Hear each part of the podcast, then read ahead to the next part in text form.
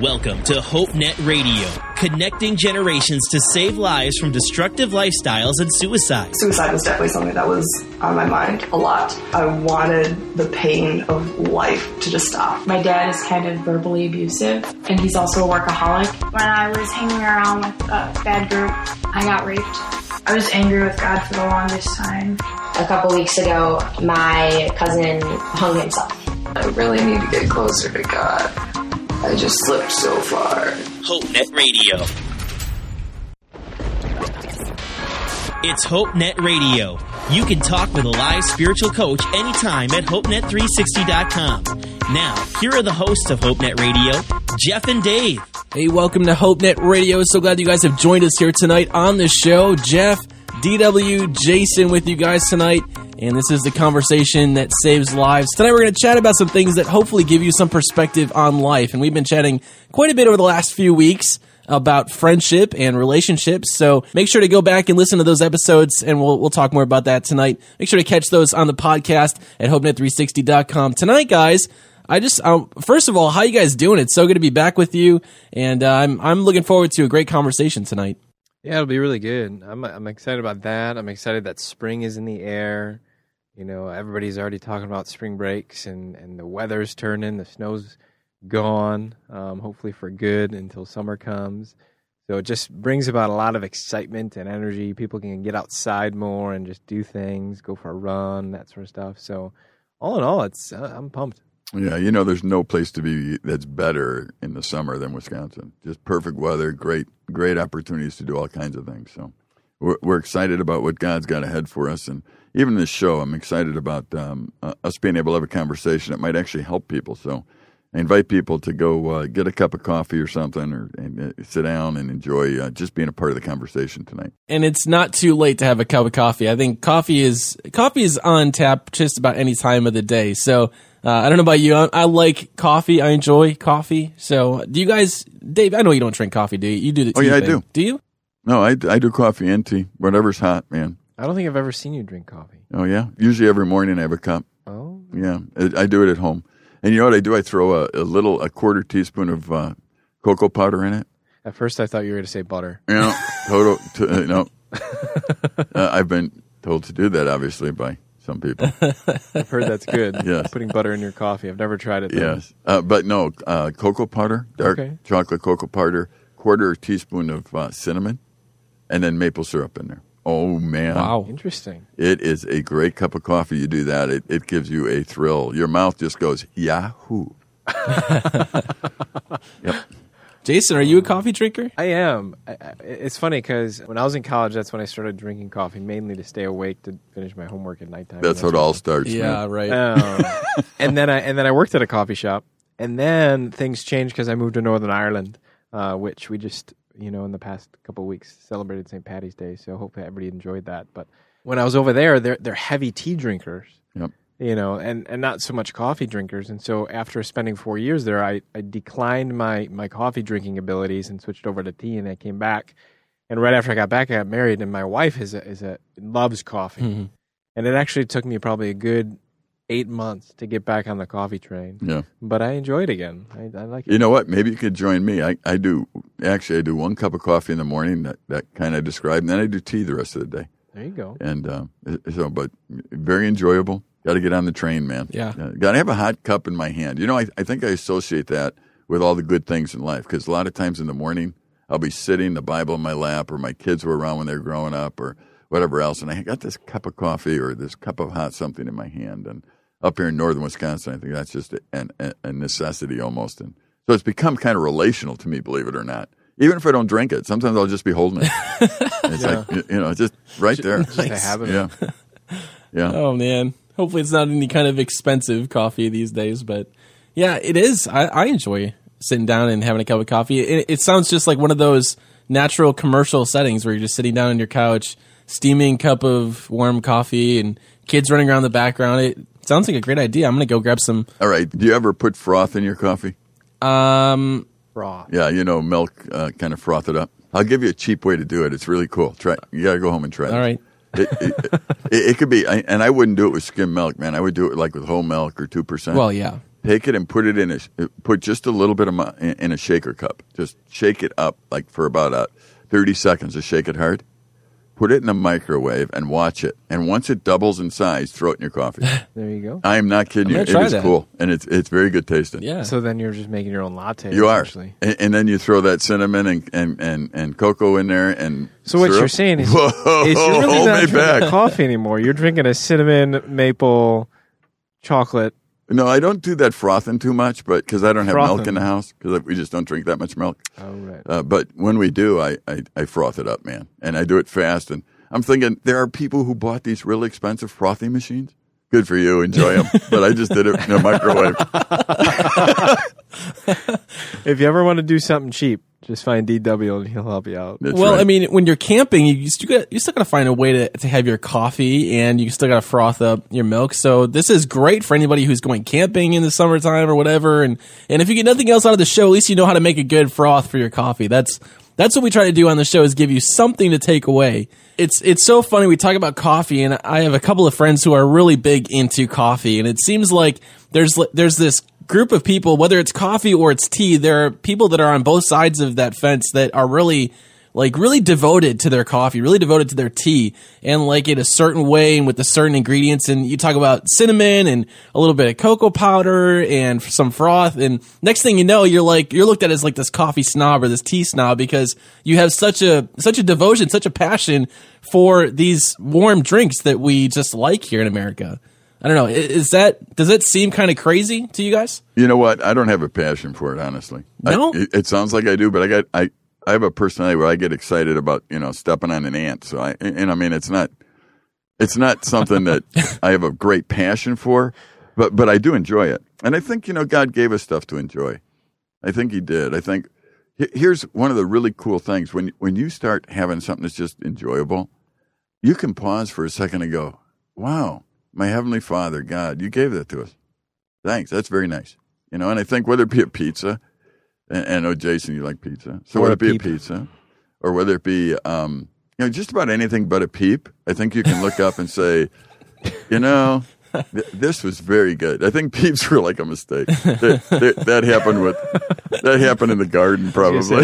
It's all effects of the curse. Yeah. Something happened in the garden. You can eat a peep while sitting next to a lit peep candle and smelling it. And then following it down by drinking peep milk. Oh, help me. What's really funny is every time we talk about peeps, somebody has to text me or tweet at me and give me this picture of them eating a peep. It's funny. So thank you guys so much as you're listening to the show and you want to connect with us. You have a collection? You have a peep picture collection? That would be a PP collection. I didn't. I will never admit to that. Let's forget this. The whole conversation is going downhill. We digress quickly.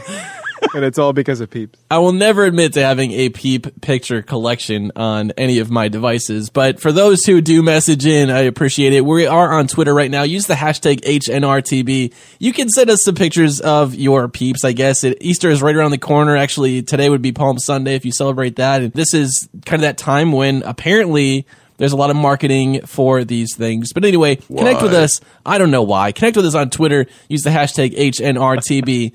And I would love to hear from you guys tonight. So there are a lot of different things that people are devoted to today. We're devoted to our jobs. Maybe we're devoted to our sport. We're devoted to our coffee or our tea. I mean, there are so many things in America that we can become devoted to. How would you define being devoted? I think of a word that we actually don't use a whole lot. I think of the word zealous. It's a word that they used to use back in the day a little bit that we've kind of lost meaning of, but zealous is just this overwhelming, I suppose, passion and commitment where you're just super excited about something that you're just willing to give it your all, sort of thing. And I think that kind of gets at the meaning of what devotion is. When you think of it, we're all devoted to something. Something drives each one of us. Yeah, and we're devoted to it for comfort, pleasure, whatever. But we're devoted to something, and I think it's a wise thing to ask, what is it that actually drives me and why? And what would make me abandon something? Like, what would make you quit coffee? Oh, if it makes me sick, that would be one of the things. Yeah. You know what? I quit coffee once a year. I went off coffee because I was going overseas, and I didn't want to be addicted while I was overseas because I didn't know if those people I was going to had coffee, and I didn't want to have headaches and do that kind of thing. So once a year, I would just do it just to make sure I wasn't addicted to it. And so, I mean, that would be like the reason. But see, all of a sudden, it's like you could be devoted to coffee, but what happens when you say, I'm not going to do this anymore? It shows you what you're really devoted to. Yeah. I'm really not devoted to coffee. Yeah, right. So I'm devoted to something else. Yeah. And that's what I think we, our guests, our listening audience needs to ask themselves. What are you really devoted to? What does that mean, and how does it affect your life? Because you should be able to walk away from things. That's very true. Remember, you can chat with a live coach anytime at HopeNet360.com, especially tonight if you're going through something difficult and you just need some perspective, maybe someone just to listen to what's going on in your life and to give you some helpful input on maybe a situation going on in your life. Chat with a live coach at HopeNet360.com. The conversation will continue here on HopeNet Radio. Are you hurting? Stressed out? Need somebody to talk to? Chat with a live spiritual coach anytime at HopeNet360.com. This is HopeNet Radio. Feel free to email the show, hope@hopenet360.com. Now, back to Jeff and Dave. Hey, welcome back to HopeNet Radio. Glad you've joined us here tonight on the show. We're going to chat a little bit about devotion and what this word means. And sometimes, guys, as we're talking about these things, it kind of brings up new thoughts and new maybe perspectives. Maybe you haven't thought about what you're devoted to in your life. Connect with us on Twitter. Use the hashtag HNRTB. It's the HopeNet Radio tweet back and your guys' tweets. You guys are all part of the conversation tonight. You can also email us at hope@hopenet360.com if you want to be a little bit more anonymous. We don't have to mention your name and all that. But we do like to hear from you guys and hear your thoughts as we're talking about it. We, in America, we tend to get devoted to a lot of different things. There are many things in our culture that we can be devoted to, whether it's, you know, our smartphones or it's our video games or maybe our sports team. There's a lot of athletes today that are competing. I actually just wrapped up with a tournament. There was a tournament with the girls basketball here in Green Bay just a little bit ago. And so many athletes, they get so devoted to their sport, to their team. And it's not a bad thing, but in our life, we can get really devoted to a lot of different things. We wonder, are those things significant? We talked a lot about significance and security, and we were kind of chatting a little bit in the break. You know, we did give you some pointers on frothing your coffee, and so there are many that maybe you listen to the show and you love your coffee. What other things, guys, do you see that young people are devoted to today? I think a lot of times it's even their interests. March Madness here, just seeing some of the devotion that goes into brackets, some of the devotion that goes into following and cheering on sports teams, you know, and then there's people that are devoted to their skills. You know, you have people that give all of their attention to whether it's dance or music, you know, and so I think there's a wide variety of ways that we see devotion. I mean, more so now than ever, I see young people so busy because they're devoted to their skill, you know, whether it's extracurricular activities, whether it's, you know, sports or music, you know, whatever it is, like there's a lot of it and there's a lot of time and effort going into it. Yeah, you know, it's very interesting that you say that because the Bible, I think, makes it very clear that we're going to be devoted to something. That we're made that way.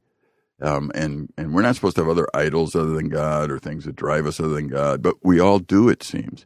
I mean, there are some people that are driven by coffee. I mean, there really are. Their whole life revolves around it, and they spend, you know, thousands of dollars on it probably a year. And I'm not saying that's necessarily evil, but they're driven by it. Mm-hmm. And what we find out is that it's hard for us to understand the things that actually control us because we want to believe what we want to believe. Nobody would say coffee controls them. Mm-hmm. Well, maybe some people would, but most people wouldn't say that. What's interesting is that if you look at our life, if you want to try and understand what we're devoted to, you have to see what it is every day that you would not give up no matter what and why. So what is it during the day that you would rather give your life up than give that up? You know, I mean, that kind of thing. And now you'll begin to see what you're really devoted to. And the second question would be, is it worth being devoted to that? You know, I mean, if you're really devoted to a sports team and that's all that matters to you, you're probably in for disappointment. Wasn't it recently that there was a guy that used to play for University of Wisconsin that just he played 1 year for San Francisco. Is it Borland? Is that his name? I think so. That just quit. Yeah. He said no more. Yep. Mm-hmm. You know, and that took people by surprise. Mm-hmm. Why did it take people by surprise? Well, I mean, you get to play in the NFL, and you think, well, you know, you're making the money. Why would you quit? My understanding was he quit because he was concerned about his health, you know, head injuries and all that. It's kind of a bigger conversation around all of football, whether it's NFL or Pee Wee or high school football, just head injuries in general. And I think that was a concern that he had. So he decided to walk away. And that kind of surprised people because they're like, well, once you do that, if you were making that kind of money, wouldn't you just go through with it for a short time and have the cash in the bank that you would ever want? That would surprise people who would be devoted to money. But I would think this shows that he's devoted to something else. Mm-hmm. Mm. I mean, it would surprise people. What is it that really drives an NFL player? What is it? We don't know. I know we're speculating. But yeah. What do you think is that would drive an NFL player? Namak Sue, if I even said his name right. He is going to make, if I got my math right, $198,000 a day. Yeah. Okay? Now, if he wanted to walk from that, which he's not as far as I understand, but $198,000 a day mm-hmm. is what he's making. I believe like a guy, and put it in perspective, Aaron Rodgers is making $60,000 a day. Wow. 365 days a year, if I have his salaries right from what I got off the internet. So what's interesting to me is, all right, could somebody walk from that? Could somebody just walk away from it? It's or tough. Is it the accolades that they like? I mean, maybe it's not the money anymore. Right. Take a guy, I remember a couple of years ago, a guy did a study on Michael Jordan, mm-hmm. and he was trying to say, Michael Jordan makes so much in a day right now not doing anything, you know, from endorsements and that kind of thing. He would say, I'm doing something, I'm doing endorsements, you know, but whatever. But underwear. That he couldn't even spend it. Mm. So what they've done is that this guy did, I forget where it was, but he did a study and where he said, well, if Michael got up and he went golfing at like Pebble Beach and then he decided to have lunch in New York and then flew home that night on his private jet, by the end of the day, he still would have made money. Yeah. That's you know, amazing, I mean, he makes that much money right. that he can't spend enough in a day. Mm. And this year, he joined the billionaire list. Yep. So he's trotting around the world every day, and he joined the billionaire list because he keeps making more money. All right, interesting. My question is for any American, what are they devoted to? Yeah. Is it money that we're devoted to? Is it comfort? How does our life affect it if we're devoted to comfort? You know what I think? If I'm devoted to comfort, you better watch it, Jason, because I'm going to use you for me. Yeah. Because I'm devoted to comfort, not you. I'm not devoted to your good. I'm not devoted to the good of your family. I'm really devoted to what's good for Dave Wager and what makes me comfortable.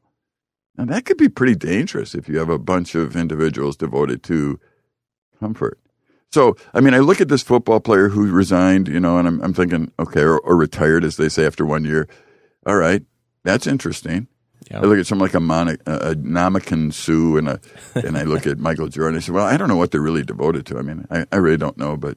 could it be money? Could it be fame? Could it be thrill of calling your private plane and going somewhere? You know, I don't know. Yeah. The President of the United States, what is he really devoted to? I think it's really hard when you get out of office. You've always been able to get Marine One to go for pizza, you know, or whatever it is, and you're not able to do that anymore. So that must be a downer. Well, I think it's a valid question for our listeners to ask. What are you devoted to? Mm-hmm. And I think it's valid because once you really figure that out, you can start making the decisions you need to, because if you're devoted to something that is going to change or not be around, down the road you're going to have problems. Right. I don't care who you are. Yeah, absolutely. You know, because if you think about it, it's really what drives you and what motivates you is what you're devoted to.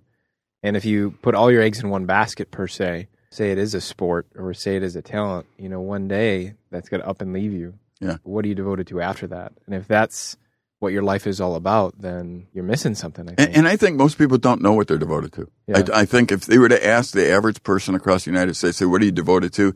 They would tell you intellectually what they'd want to. Right. But I wonder if we really know what we're devoted to. I wonder if we've ever sat down and really asked those hard questions, or people outside of us, how they see us and that kind of thing. And does it matter? Yeah. And I suppose as you look at yourself and do the self-assessment, one thing you can ask yourself, at the end of the day, if you were to take everything away, what is the one thing that you just want to still be there? Yep.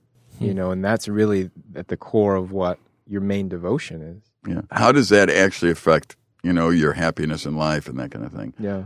And I'm sure it's also tied into our, we've talked a lot in this program of people seeking significance and security. Mm-hmm. Well, that significance comes from...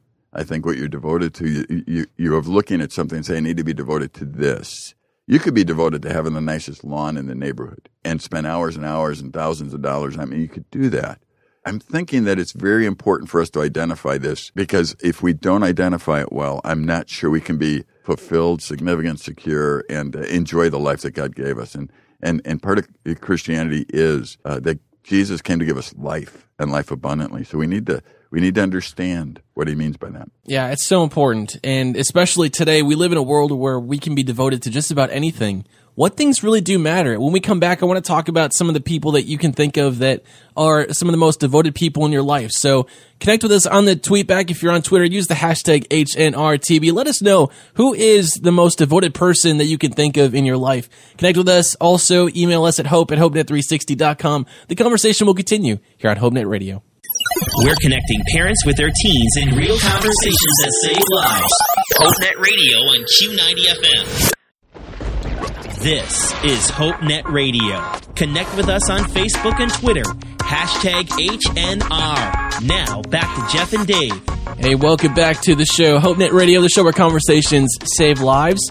Tonight we're chatting about devotion and the things that we're devoted to. Do they really matter in life? And I think we all get to that point when we're committed to something, when we put all of this time and effort into things, and one day it just kind of... it seems like it's just not worth it anymore. You know, whether you've been disappointed, you've been discouraged, and maybe that's you tonight. If you're going through something, you can chat with a live coach at HopeNet360.com. But guys, as we're chatting on the show, I'd like to hear from you. Who are some of the most devoted people through your life? I would say there's been a couple of people in my life that have been my mentors. You know, there was somebody in Minnesota, a guy named Dave, that I got to know really well. And he was just really, really committed and devoted, not only to his family, our friendship, but just to everything that he did. You could tell there was just this sense of commitment and passion, and it really wasn't a selfish thing. It was really he just wanted to share and make other people successful around him, which was really good. And so it was just a positive influence for me to see that. I would have to say, you know, my parents, without a doubt, man. My dad was so devoted to being a pastor and loving his people. As a kid, I couldn't figure that out, but he started ministries for him. He was always there for him, middle of the night, and he didn't get paid, really. I mean, he really didn't get paid very much. So as I got older, it was more confusing to me why he did what he did. In fact, when I got older and I realized all the stuff that he did and didn't get paid, I was amazed at what drove him, what he was devoted to. It was obviously that he was devoted to the people and that he was devoted to God. And the thing he wasn't devoted to was making money and that kind of stuff. But he amazed me. And I wished that someday I could be even half the man he was in that sense. I mean, here he was, a senior pastor, taught many times a week. He also taught at New Tribes Bible Institute because he had a heart for missions. He also started a ministry for missionary parents who didn't want to send their kids away for 6 months at a time to school so they could school their kids at home. So he started that. He also started Silver Birch Ranch and another camp in the southern part of the state, Phantom Ranch, and because he believed the kids needed to go to a place like a camp to both for evangelism and leadership development, and he always made it affordable to kids. When we would buy a car at our house, the question was always, well, what is the best car we could use to transport kids to church or bring stuff up to camp? I mean, everything about his life was about doing what needed to be done to reach people for the kingdom. And he was so devoted that way that, you know, I grew up with that atmosphere. I knew no other life. I may not have agreed with it as a kid even, but there's nothing you could do against it because it was obvious he wasn't doing it for himself because he didn't get the things that everyone else got out of it. When I go back and even see the house I grew up in, I can't imagine living in a house that small. Mm. It was in Chicago. It was one of those little bungalows. It was built after World War II. You know, it's just very small. No air conditioning, you know. I mean, eventually we got air conditioning in that, but most of my life you had a fan in the window, you know, I mean, that kind of thing. And really it was kind of an interesting life for a guy that devoted himself to others, gave himself to others, and I really was examining his life. Hmm. Towards the end of his life, he was offered the pastorate of one of the largest churches in Chicago, and they really wanted him to come and back the camp he started and all that stuff. And I remember he said no to it. And I remember asking him why. I mean, his whole life he served people that never really took care of him. And I thought, why didn't you go somewhere where they would take care of you? And he just said, I love those people.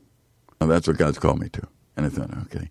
He loved Chrysler cars, but he wouldn't buy one because he worked with, he said, the working class people of Chicago area. Mm.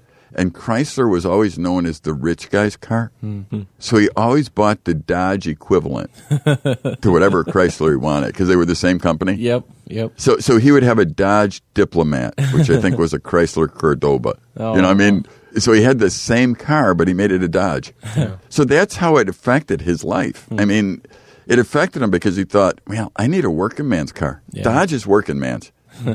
Chrysler's not, because that's who I minister to.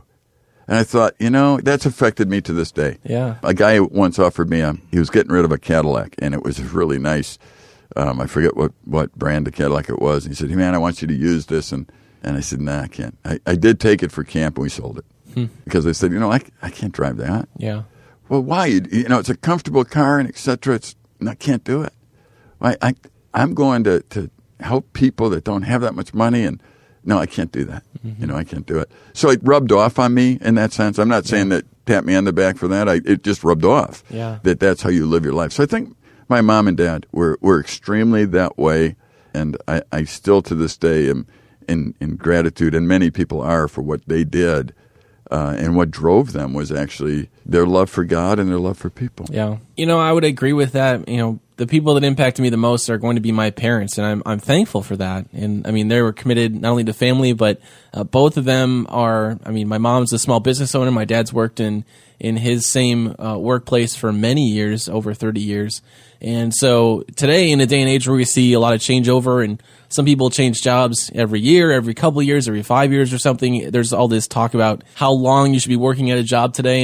And for them, I mean, that's kind of shows maybe how our culture has shifted, that we see less devotion, or maybe more fine-tuned devotion for a short period of time. But you see this all over the place, where we don't see the long-term. I know, Dave, you've been at Silver Birch for over 40 plus years. And I mean, just to be involved in that in the different capacities that you have and the people that are on your staff. And I'm sure you've got some people who have long tenure, but there are some that today that's not a real high priority, that we don't see ourselves continuing on in the same line of work or the same job for year after year. Sometimes we're just looking for that next thing, that next plateau. And so it kind of goes back to, what are we devoted to? What things should we be devoted to in our life? And we look at athletes like Peyton Manning, or, you know, the Brett Favres of the era, and now you've got coming on some new kind of quarterbacks and new players. I mean, guys that have been in there for 10 plus years, and we talk about one who just spends a year and retires. I mean, these are also other examples of guys that I would say are probably devoted as well to what they're doing. Yeah, you know what? It's interesting that almost half of the millennials, people in that age bracket, 45% of them would change their jobs very quickly if they could, and they see a better opportunity out there. Mm-hmm. And many of them, if they've worked for a company for 7 months, believe that they are loyal to the company and that should be rewarded after 7 months. Wow. Now, I'm just interested in that because just the way I looked at devoted people, one of the decisions I made when we moved up here in 1981, one of the decisions that was really precipitated by just being in my family with my dad and understanding the importance of dedication, is that I asked God if he'd give me 25 years in the same spot. And no matter what happened for 25 years, I wanted to stay dedicated, because I just wondered what would happen if you just stayed at one spot for 25 years and you just got up every day, you loved God, you went to work, you did your thing, you went home, and what would happen if you could do that? And I remember after 25 years just taking time to pray about it with God and saying, God, thank you. I honestly evaluated whether I should stay after that, and I stayed, and now I think I'll just die here. It was one of those times in life where I was so glad there was a point where I said, God, I want to stick it out long enough through the thick and the thin to see if something good can happen in life. And I know that it takes consistency. You can't have really good things happen if every heartache and everything, you switch gears and leave and do something else. And so I would encourage those that are listening to think about the consistency in their life, in the areas that they minister in, and actually the things they're devoted to. Are they worth being devoted to for 20, 30, 40 years? as we continue on in the second half of HopeNet Radio, we're going to unpack this idea of devotion. What does it mean to be devoted? We give examples of people that we've seen be devoted. What does that actually mean? How do you know if you're actually devoted or not? I mean, can you give 60% of your effort for X number of years and be considered devoted? Or can you be, you know, can you give 110% for 4 months and that be considered devoted? I don't know. We need to unpack this a little bit more here on this show. Remember, you can connect with us on Twitter. Use the hashtag HNRTB. The second half of HopeNet Radio is coming up, so keep it right here. Feel like nobody cares? We do. HopeNet360.com has an online crisis chat line powered by Groundwire. A live coach is available to talk right now at HopeNet360.com. It's HopeNet Radio. You can talk with a live spiritual coach anytime at HopeNet360.com. Now, here are the hosts of HopeNet Radio, Jeff and Dave. Welcome to the second half of HopeNet Radio. Jeff and DW, your hosts tonight. We've got Jason with us in studio, and we're chatting a little bit about devotion, this big word. It's a small word. I mean, it's only got 8 letters in it, but yet it carries such weight. I enjoy being around people who are devoted, especially to things that I'm passionate about. So when I was in high school, it would be my athletic team, my soccer team. I was very devoted to that and what it took to win games and to have fun playing, be competitive. Many young people today are devoted to a lot of different things. It could be sports, it could be video games, it could be relationships, devoted to things like brands, those who are kind of Apple geeks, kind of like I am not totally a geek in that regard, but people who are loyal or yeah, okay, Dave, you're a little bit loyal to yes. Apple, but you know, we're devoted to a lot of different things. We talked about coffee before, and I would be one of those guys who would be included on that. I like drinking coffee, and I enjoy that. I'm gonna have to try the frothing technique that you brought up there, Dave, because it's kind of intriguing. Kind of sounds good right about now. I'm gonna patent it, so do it before I patent it, and you owe me money. All right. Well, you know, if you do patent it, just hook me up. I mean, just send me some packets or something. Yeah. All right. It's important to discover what it really means to be devoted. And in this second half, I'd like to talk more about what it really means to be devoted. Dietrich Bonhoeffer has this interesting quote that I pulled up. We'll post this in our show notes as well at HopeNet360.com. But the quote goes like this. What keeps gnawing at me, Dietrich says this, what keeps gnawing at me is the question, what is Christianity, or who is Christ actually for us today?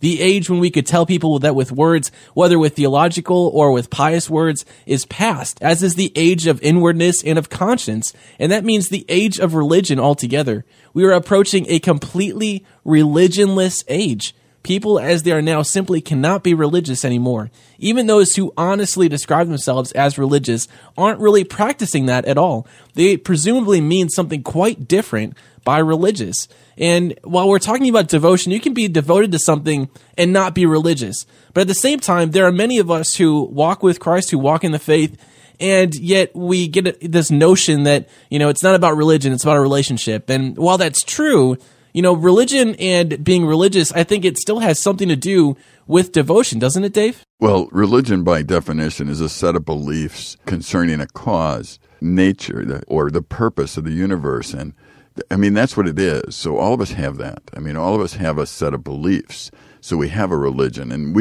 when we say we believe in relationships and not religion, I think we're talking about believing in working things out with people and with God on a level that has to do with growth and development.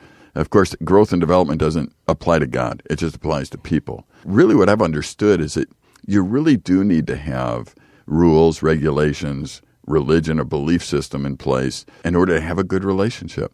Jason, you've been married how long? 2.5 years. All right. Do you have any rules within your relationship that allow you to have a good relationship? Yeah. You know, there's kind of things that we've talked about and set up. You know, like one of the things that we do is we try to do like a date night where it's just the two of us. You know, we have a son now, a year and a half, and that obviously creates more of a dynamic in our family, and so we just want to make sure that there's time set aside for us to develop our relationships still. And the rules or the expectations, they've changed as the dynamics change? Absolutely. Okay. You know, I have rules myself. I travel a lot. I will not travel with a woman. I won't do that other than my wife. Mm-hmm. I won't go out to eat dinner with a woman without my wife there. In other words, alone. I won't do that. These rules came from the fact that I am happily married for over 35 years. And I understand what it takes to be devoted to another person. And the things that would threaten that, I need to keep out of my life. And there's things that you just start to discover about life that you say, well, I need to set a rule for that then. Now, you may call that, and when you're talking about God and loving God, you may call that religious or religion, mm-hmm. because you are. You're going on a belief system at that point. But, Jason, if you were not married mm-hmm. and you had the same regulations, that may not work. Right. In other words, just having a rule doesn't make you married. Right. But when you're married and you have a relationship, then setting up rules could be a good thing, not a bad thing. And I think Christians have looked at, like, rules as a bad thing, mm-hmm. when actually if you're in a relationship, you probably should have rules. Am I making myself clear, or is this kind of muddy? No, it makes a lot of sense to me, okay. You know, because it's really guidelines that you set up to protect a relationship.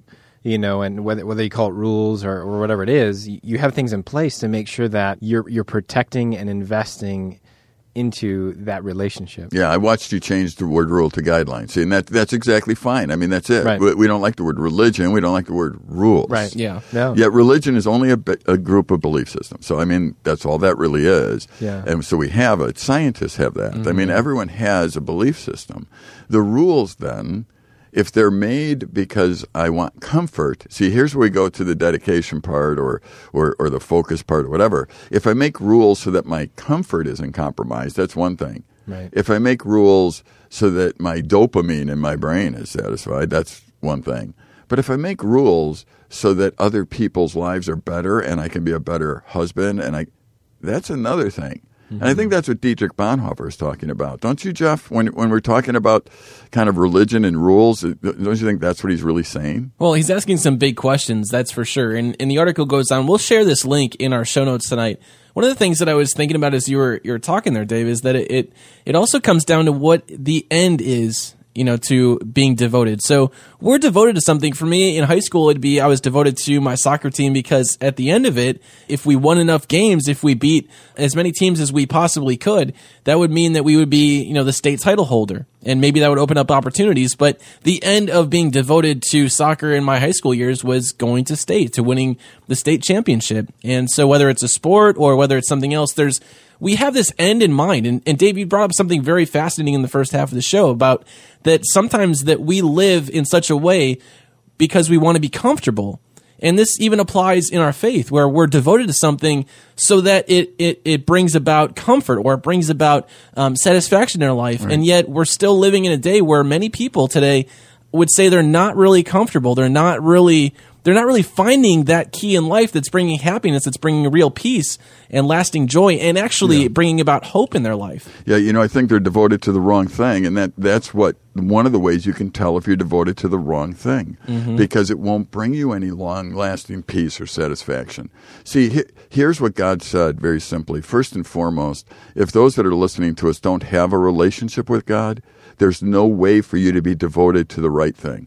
I mean, there isn't, because you are made a certain way. You are made to be devoted to God, and you are made to be devoted to the good of other people, not yourself. See, you are made a real peculiar way, a very interesting way.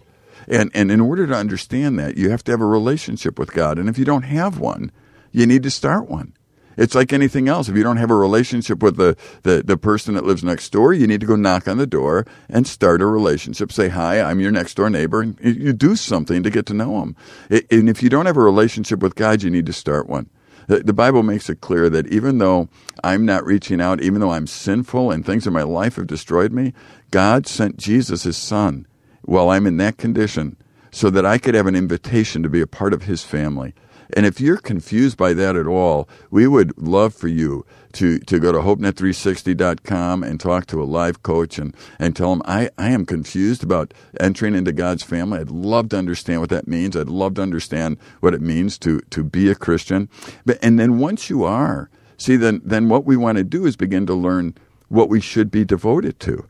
And if I'm devoted to just me, then you can't trust me in anything that I say, because I will use you and your resources and everything to make my life better. So that's a very dangerous thing to be devoted to. And I would say that I'm not devoted to me, but I'm pretty good at hiding that, and I'm very good at not knowing what I'm really devoted at. So it's important that I have some kind of outside influence to help me there. So in reality, relationships do help us sort things out. And what we need to do in a relationship is set up the rules and regulations so that the relationship can thrive.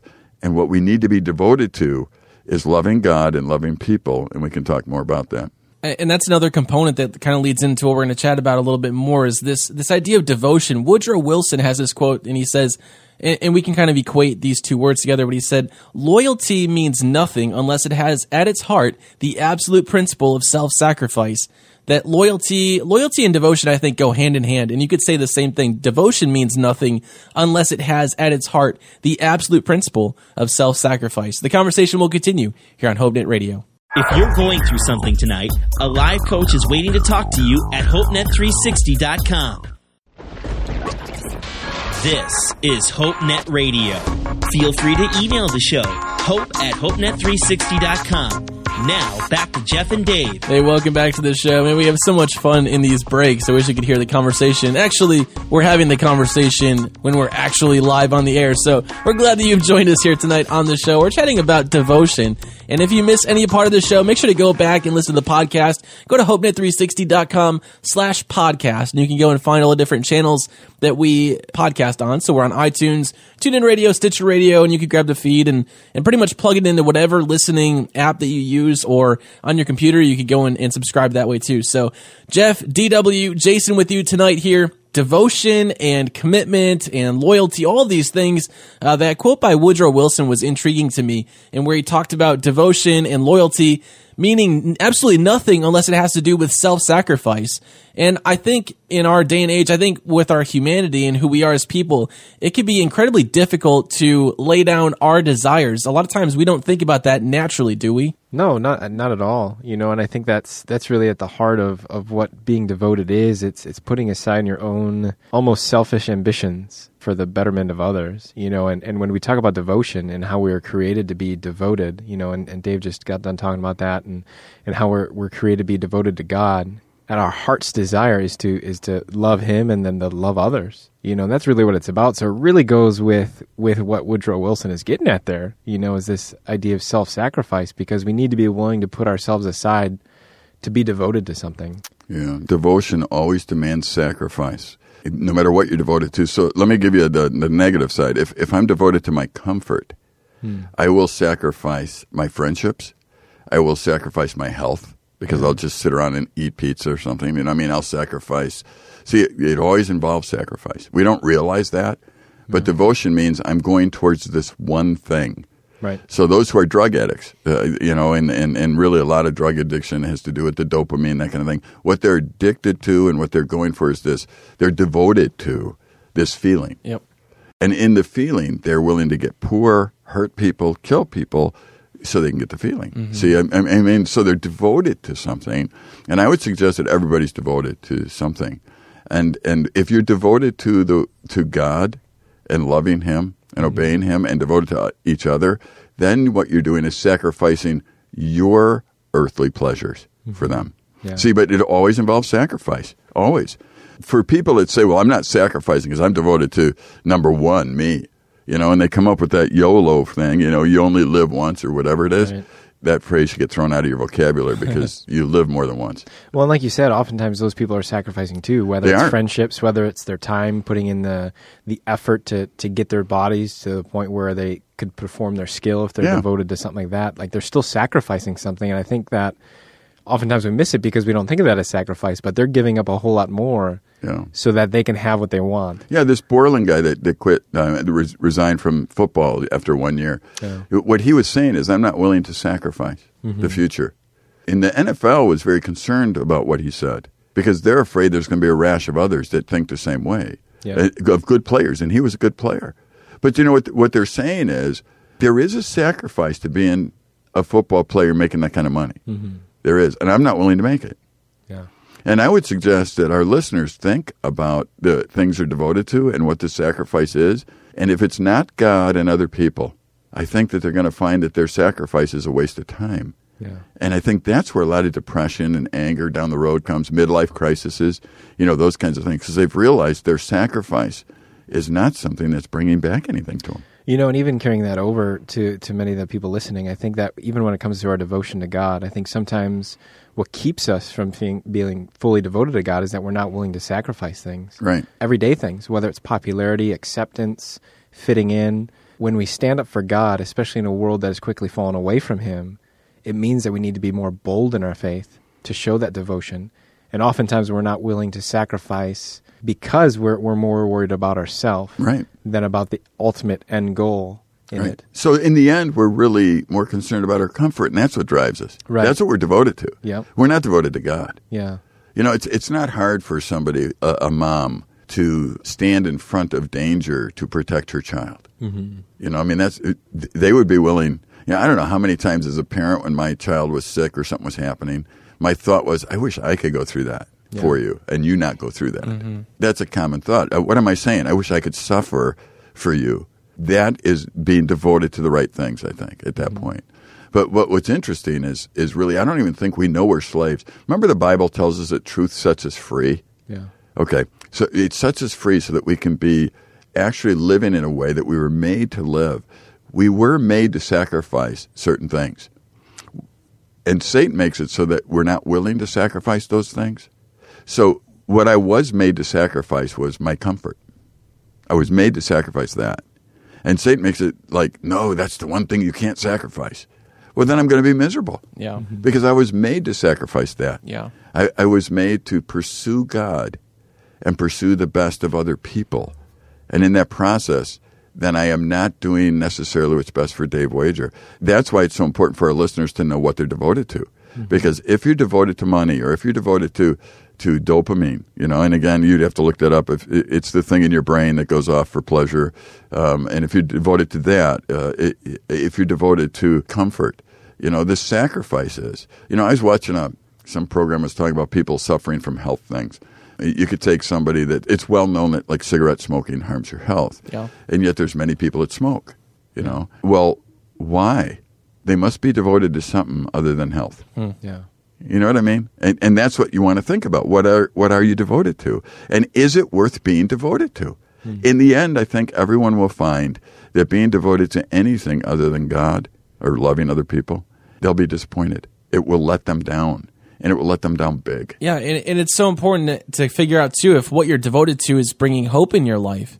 We get to those points where we feel like giving up. You guys could probably think of the mentors in your life, even you, Dave. There have probably been points in your walk somewhere along the way where you just felt like, man, is this really worth going through over again? Yes. You know, we struggle with that. I mean, it doesn't matter what you believe about God or faith or any of that. We get to those moments where we doubt our ability, we doubt the time and the investment and all that, if it's really worth it in the end. Yeah. And so we struggle with the devotion part of it. Even the greatest dads, if maybe you have a father figure in your life or a dad in your life, and there are points where your dad probably thought, you know, is this really what I'm supposed to be doing? You know, and just that doubt of being devoted to being a family person, being devoted to a job or a workplace or to a friend even. We get this all the time, a lot of questions that come in. Should I still be friends with this person? They've hurt me so bad in the past, and being devoted to helping them get better and not just being a friend, but to help them get better. I mean, there's so many examples that it can be difficult in life to stay devoted to something or to someone because of the times that we get disappointed in our life. Yeah. Too, the definition of it is so critical because here you have, let's say, a parent that's devoted to the good of their children. So they give their children everything. Hmm. Are they really devoted to their good? Because they're destroying them by this. There's many psychology articles out there that just talk about the dangerous practice of parents constantly affirming kids for everything they do, mm-hmm. you know, and how that's actually making them more narcissistic. But what are they committed to? They're committed to comfort in their own home, making the child happy. There's, you know, let's just give them some food. Let's give them some. Let's make them comfortable. What if the best thing we can do is go with our children and let them fail at something and help them learn how to go through that? See, being devoted to somebody. Again, you have to ask, what am I devoted to in their life? Am I devoted to them never hearing criticism? Mm-hmm. Am I devoted to them never falling down? Am I devoted to them in a way that really will not help them in the long run?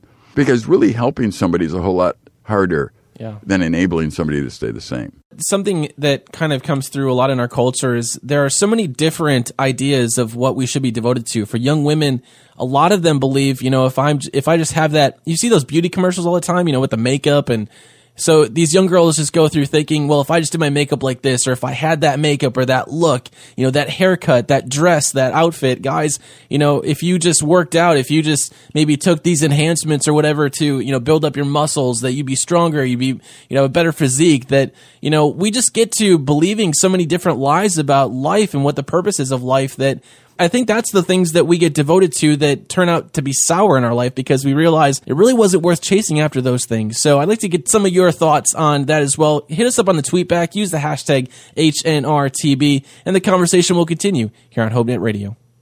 Love HopeNet Radio? Stay in contact all week long at HopeNet360.com. This is HopeNet Radio. Connect with us on Facebook and Twitter. Hashtag HNR. Now, back to Jeff and Dave.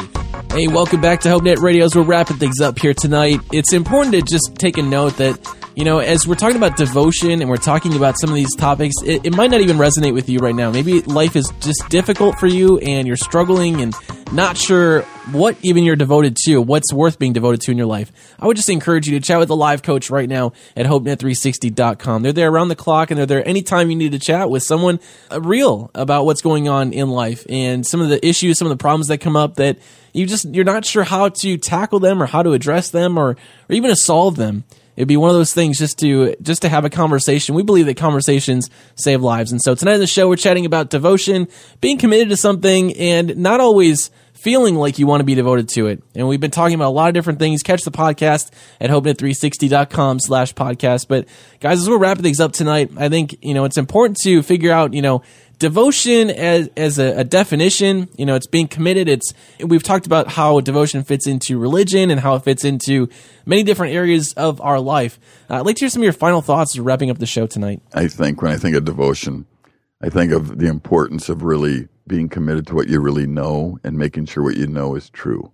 In 1 John chapter 5, we're told that we can know God, and that we can know that we're a part of his family. And I would encourage people to go read the book of 1 John and understand the tremendous position that you have if you're a child of God.